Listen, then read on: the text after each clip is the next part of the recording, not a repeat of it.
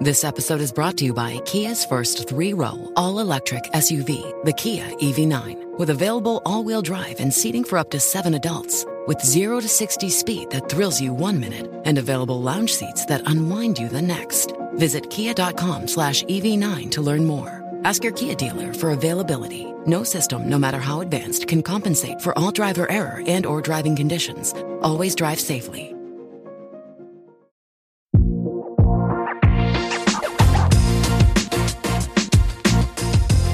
Behind the Knife, the surgery podcast. Relevant and engaging content designed to help you dominate the day.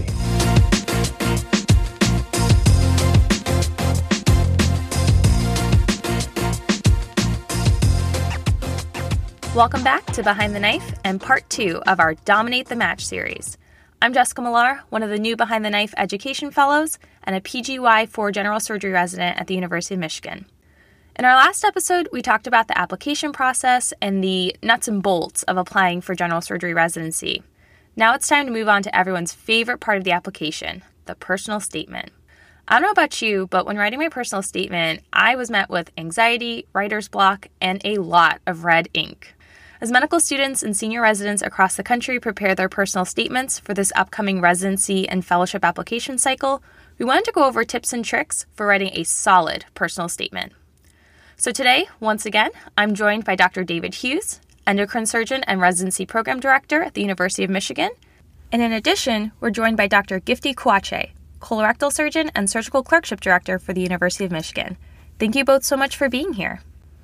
All right, everyone's favorite, the personal statement. Let's start by going over the basic formatting and bones of what your personal statement should include, starting with how long should your personal statement be? No more than a page long. I have like a short attention span. And especially when you're going through a lot of um, applications, it can get really bogged down having to read through, like, even it's one and a half pages is too long. So I think short and sweet gets to the point. You know, it doesn't have to be a novel, it doesn't have to recount your entire CV. It just has to just give a fair representation of who you are, your interests, and why you want to do surgery. That said, I like a good hook at the beginning, and I love it when the hook ties in at the end. So when it comes full circle, it's really great. But you don't need to go out of your way to create a hook that seems very artificial at the end of the day, because then it just breaks the whole thing up. But short, sweet, if you can get a hook, nice. If not, just leave it. Yeah, I, I totally agree. It's got to be one page or less. Um, most people have three to four paragraphs primary components of it. You should talk about why you're interested in surgery. I think it's really important uh, that as a program director, I know that you're kind of committed to, to general surgery as a career. Having some information about your proven successes that could be uh, in clinical realms, research, volunteerism, global health, outreach, uh, anything that really uh, uh, showed your ability to be successful and be a leader uh, is important. Um, it's nice to know what you're looking for in a residency program as well. Uh, each residency program is a little bit different, um, and programs are looking uh, to create a class of residents that have a little bit of something different in each one of their uh, residents.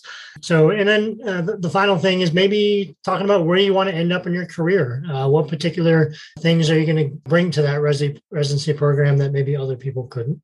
Yeah, and I'll just emphasize I absolutely agree. I think what you don't want to use the space for is to explain to us what general surgery is about. Like, what is a general surgeon? And people go through all of this stuff, and it's like, I know that already, you know. So, why don't you use it to tell us more about you and then what you are bringing to general surgery? So, you can skip all of that and just go directly to that aspect. Yeah, I think that that is absolutely great advice, especially the short part of it. I remember when I was applying, people telling me, you know, surgeons oftentimes don't have a lot of time. So you got to make the most of kind of a smaller space. And actually keeping it short was, I think, the hardest part was trying to figure out how to say what I wanted to say in a way that was meaningful in a short space. Um, and I think that was actually the part that I struggled with the most, but definitely great advice. I think everybody wants to stand out on their personal statement. Everybody wants to write the best personal statement that's ever been written. What do you tell students? Do you tell them it's okay to not stand out? Is it okay to not have the absolute best personal statement that's ever been written? Uh, I would agree with that. Um, don't try to be a poet or a literary uh, genius if that's not you don't be weird. Don't bring up topics that tend to be controversial. Um, just tell us about yourself. And it's okay to be bland as long as it's grammatically perfect, um, has no errors, uh, and talks about you and primarily you. I would say the only time to maybe stand out if if it's an issue that is extremely important to you. So um, I'll use myself. I am a Black woman in surgery. Diversity is important to me. Being in a place where I feel supported is.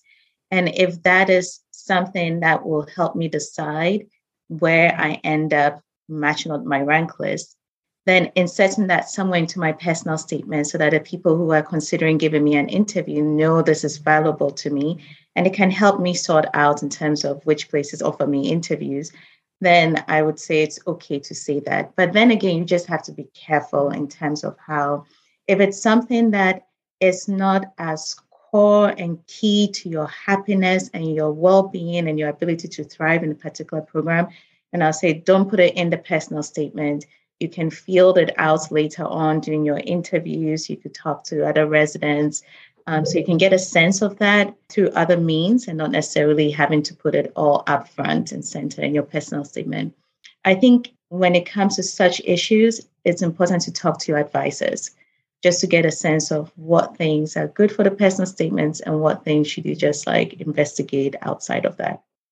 But generally, bland is good. In this area, bland is good. Good hook, bland, middle. That's okay.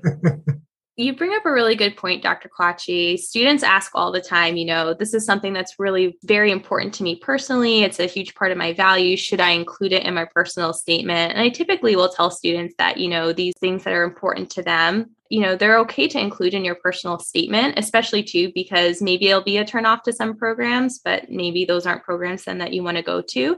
However, the one thing I, I do want to bring up is if you include it in your personal statement, it is fair game them for them to ask about it on an interview. So people have asked me about, you know, should I bring up things regarding family planning, gender identity, health issues? I think all of those are okay to include if they're very important to you and if they kind of help kind of tell your story which is essentially what your personal statement should be but you should be prepared to then have somebody ask you about those during an interview. If you put it in your personal statement it's like you're inviting them to kind of talk about it. So i would also consider that too is it something that you would be okay discussing in person?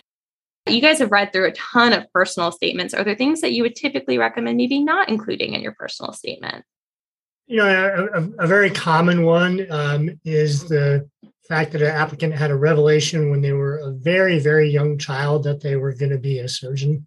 Being a surgeon is a is a, a, professional choice, and one you have to make when you're a pretty mature adult. Um, so it's okay to have a, a little bit of inspiration uh, when you're growing up that you maybe want to uh, be a physician uh, or seek out a career in medicine.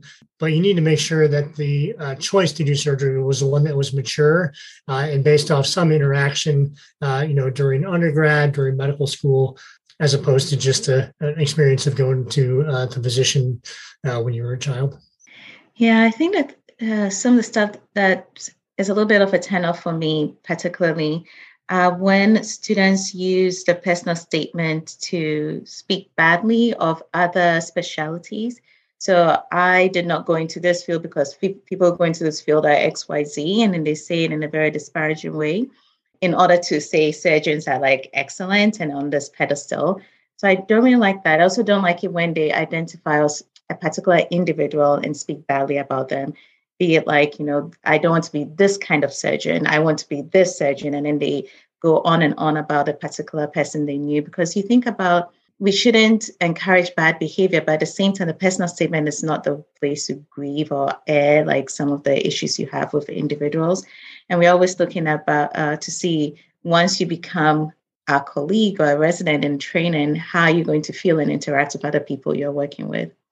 I've also read a few personal statements which are like a slasher movie.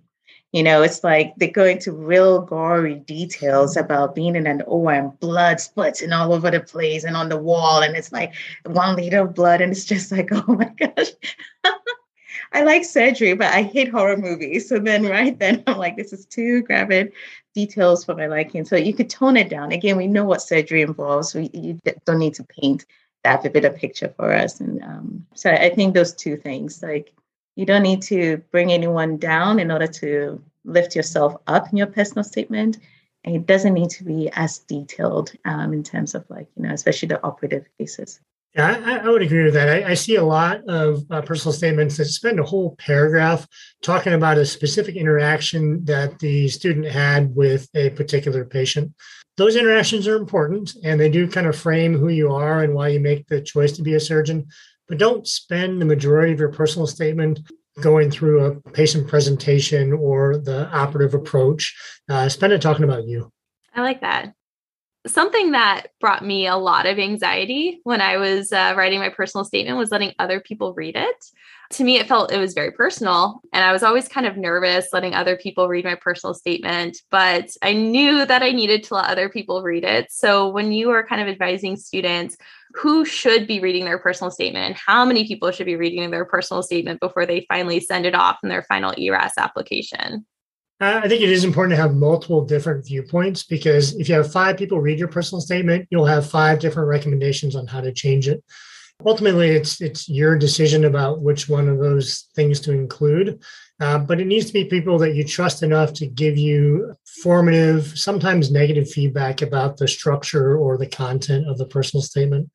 Um, I'd highly encourage uh, students to seek out some faculty members that have also read a lot of personal statements and um, it, it's okay to have friends read it, but probably more uh, kind of people that can give you some professional advice. I typically also recommend once you have a nice finalized version of your personal statement, uh, give it to people that you love um, because they really love to read those things. Um, your parents will be super proud of you when they read about you uh, through your personal statement, and uh, your loved ones will as well. I love that. I absolutely agree. They always think the world of you once they read it, like, oh my gosh, look at all you've accomplished. And this, that sense of pride definitely comes through.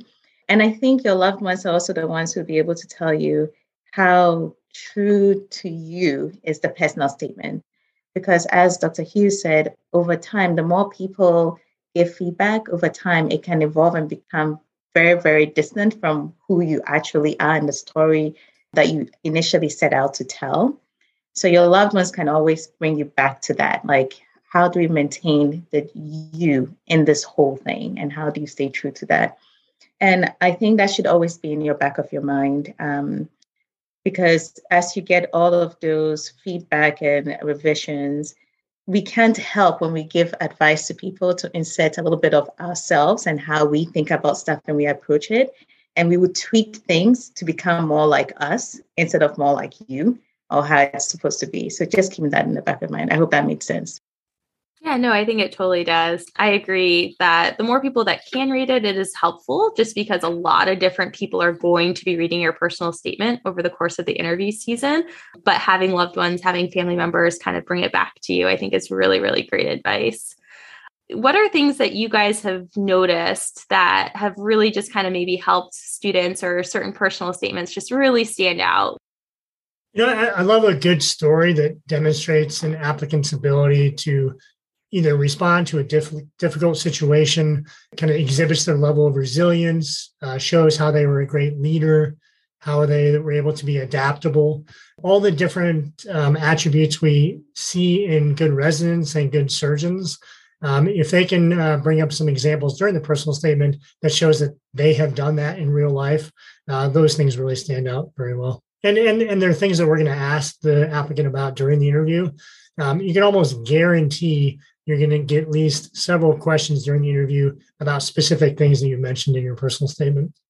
Yeah, absolutely agree. The resilience thing is huge because surgery that definitely is awesome, but it tests and it stretches us in so many ways. And you just want to know that someone has gone through some stuff and has learned from the process and it's made them stronger and they are resilient for that. So just picking up on that on the personal statement is great. I think again having a good story is always great. Not a story that outlines your entire history, but some of something around where your values come from. And it could have been something that came up during your medical school or during one particular experience or an interaction with someone. Or some people talk about their family and then something about that that inspired them and then gave them this sense of like who they wanted to be and what they wanted to do. I love the last paragraph, just reading what people want to get from a program, but more importantly, what they want to use the training they receive to do. How do they want to change either their small little corner of the world or the greater world in general? I think there's something as surgeons, we are called not only to operate, but also to lead. So, how is that going to show up? And so, I, I definitely, the last paragraph for me is the first and the last for me the hook. And then the last paragraph is just like, what are you going to do? What are you going to do when given the opportunity? That's great. That's really, really great with all this great advice, hopefully this will help a lot of students kind of as they're working away through their personal statements. The one last thing I want to touch upon that's also an important part of everyone's application that I don't know if I really appreciated was a huge part of your application until I was actually on the interview trail or your letters of recommendation. Who should students be asking for letters of recommendation? Should these be research mentors, clerkship directors? What's the right mix of people to be asking for letters of recommendation? I think most applicants have three to four letters generally. Several of those letters need to be from surgeons or the specialty that you're applying into. Uh, and they need to talk about your ability to perform as a sub-I, as a clerkship student uh, in the clinical space. Um, those should be people that you rotated with either on the clerkships or the sub-I and can really kind of speak to your medical decision making, your communication skills, uh, your ability to work in a healthcare team, uh, all those things you do uh, on a day to day basis as a surgery resident. And I'll say, um, you know, your letter writers are advocating for you. That is the importance of the letters of recommendation. They are saying that um, we are vouching for your integrity, your resilience, the fact that you'll be able to, like, with the right nurturing and investment, you'll be able to deliver at the end. And so mm-hmm. choosing people who can write a strong letter and asking them if they will write a strong letter of recommendation for you is important. There is something to be said about asking people who are well known, whether in the institution or nationally and stuff. I do realize though that for some of our listeners, they might be in programs where they might not have faculty or general surgery faculty or other surgeons who do uh, know nationally and internationally. Um, so that does create a little bit of like disparities there. But I would say whatever institution you're coming from, identifying be the program director for your residency, if you do have a resident, your clerkship director, someone in a leadership role within surgery who should know you. So it shouldn't be someone random who hasn't worked with you, but someone and sort of finding that balance between someone who knows me and can speak to my values, but someone who also has a title that then can advocate and sponsor me is going to be important. And for some students who I advise to come from smaller programs, I do encourage when they go on away sub-Is, because usually most of them will aim to go to an away sub-I in a larger institution from where they are, to try and get a letter from one of their uh, facilitators there, because the reputation of that program might help them a little bit. It's unfortunate that we have those disparities in place, but it's just finding that sweet balance between someone who can, knows you, but also someone whose name can carry and advocate for you in a certain way. I think I get that question from students a lot. You know, is it better to ask somebody who maybe knows me super, super, super well, or someone whose name maybe goes a little bit further in the field? And it's always a kind of tricky balance. Ideally, you'd have somebody who's both, but that's not always the case something else I get asked a lot is, especially in students that have done a lot of research, maybe they've done like MD, PhD, or they've done a master's program. Is it okay to ask somebody who's a non-physician for a letter of recommendation? I, I, would I would think that's fine as long as the experience the student had with that person was very very meaningful and over a pretty prolonged period of time. Um, a lot of students are doing uh, extra uh, years, like gap years with research. Obviously, they'll spend a lot of time with those people. They get to know them very, very well from an academic side of things uh, or a volunteering side of things. Um, and sometimes those are the best letters. They can uh, kind of talk about the how the applicant uh, is in social situations, how they uh, interact with a diverse group of workers. All those things are super important as a surgery resident. So if I had to choose between a letter from someone who wasn't a surgeon that really knew the applicant well versus a surgeon who really only you know worked with them for a week or two, uh, I would choose that other letter in a heartbeat. The other letter that most students will seek is whoever the chair of their home institution department of surgery is. Is that absolutely necessary? Do you find that applications that don't include that, do you feel like something's missing? Do students absolutely need that letter from their chairman? I, I would say if you come from a program where every other applicant from your program has a letter from the chair, um, you should probably try to get one too. That way you don't stand out as an outlier. Um, if you come from a program that doesn't have that as, as kind of a traditional thing, it's fine not to have a letter from the chair. But if you have worked with the chair and know them, that is probably a nice letter to get. So it's not an absolute necessity, I would say. I'm thinking about last year, some of our students, um, when they were going through and then re- doing their research about programs, uh, it seems as if some of the programs are not requiring the chair's letter. But I think the default, you should assume that they will require one unless, as you're doing your research, there's a specific program that states that a chair letter is optional. And those are very, very few programs. You know, if you are going to get a chair's letter, just make sure that it's one where you've provided a chair um, some information to put into the letter. And what I mean by that is sending a copy of your personal statement and your CV. Um, if your chair doesn't do this already, asking for a meeting so you can spend like 30, 45 minutes talking to them and letting them know why you're interested, just sharing a little bit about yourself. So you can fill in and give them some information that they can then use to adapt or change your letter of recommendation up such that it's not just a standard template because a lot of chairs would just issue a very standard letter for everyone. But you want to make sure that your letter has a little bit more about you such that it seems as your chair is advocating for you and not just for every single student that they have on their um, program one, one thing I've seen become a little bit more common over the years is this group letter, uh, where there's a letter that comes from the chair, the clerkship director, the program director as a group, uh, and they uh, can talk about their particular applicant from uh, multiple different sides of things. So those uh, may be an option at your institution. You'll just need to ask around and see if that's the case. And sorry, that reminds me of one other thing um, that we're seeing also is where you might have, it's typically it's a junior faculty who knows you really, really well and has worked really well with you. And they can speak to a wide range of who you are, but they don't have that name factor. And so sometimes you see these combo letters where it's like a junior who can speak combined with a named person who is sort of like helping to promote and advocate for you, but doesn't know all the nuances that make up you. And so they do this joint letter. I think that's also another way to go about it. That's really uh, that's a great idea. I certainly ran into that issue and I was kind of thinking about who I was going to have as letter writers and I kind of wish I had thought of that because I think that's a really great idea. Something that students also ask me a lot is should they be tailoring their letters of recommendation for certain programs? I know when I was applying, people were like, oh, well, I have to ask a letter from this person when I apply to this particular university because they did their residency there. And this person, I'll use their letter for this institution because they went there. Do you find that that's very helpful or it doesn't really matter? Should students be asking then for lots of letters of recommendation and tailoring it to their specific applications? What do you guys think? I'll go with this one. So I did that when I was applying. I would not recommend it. it was a huge headache. It was such a huge headache.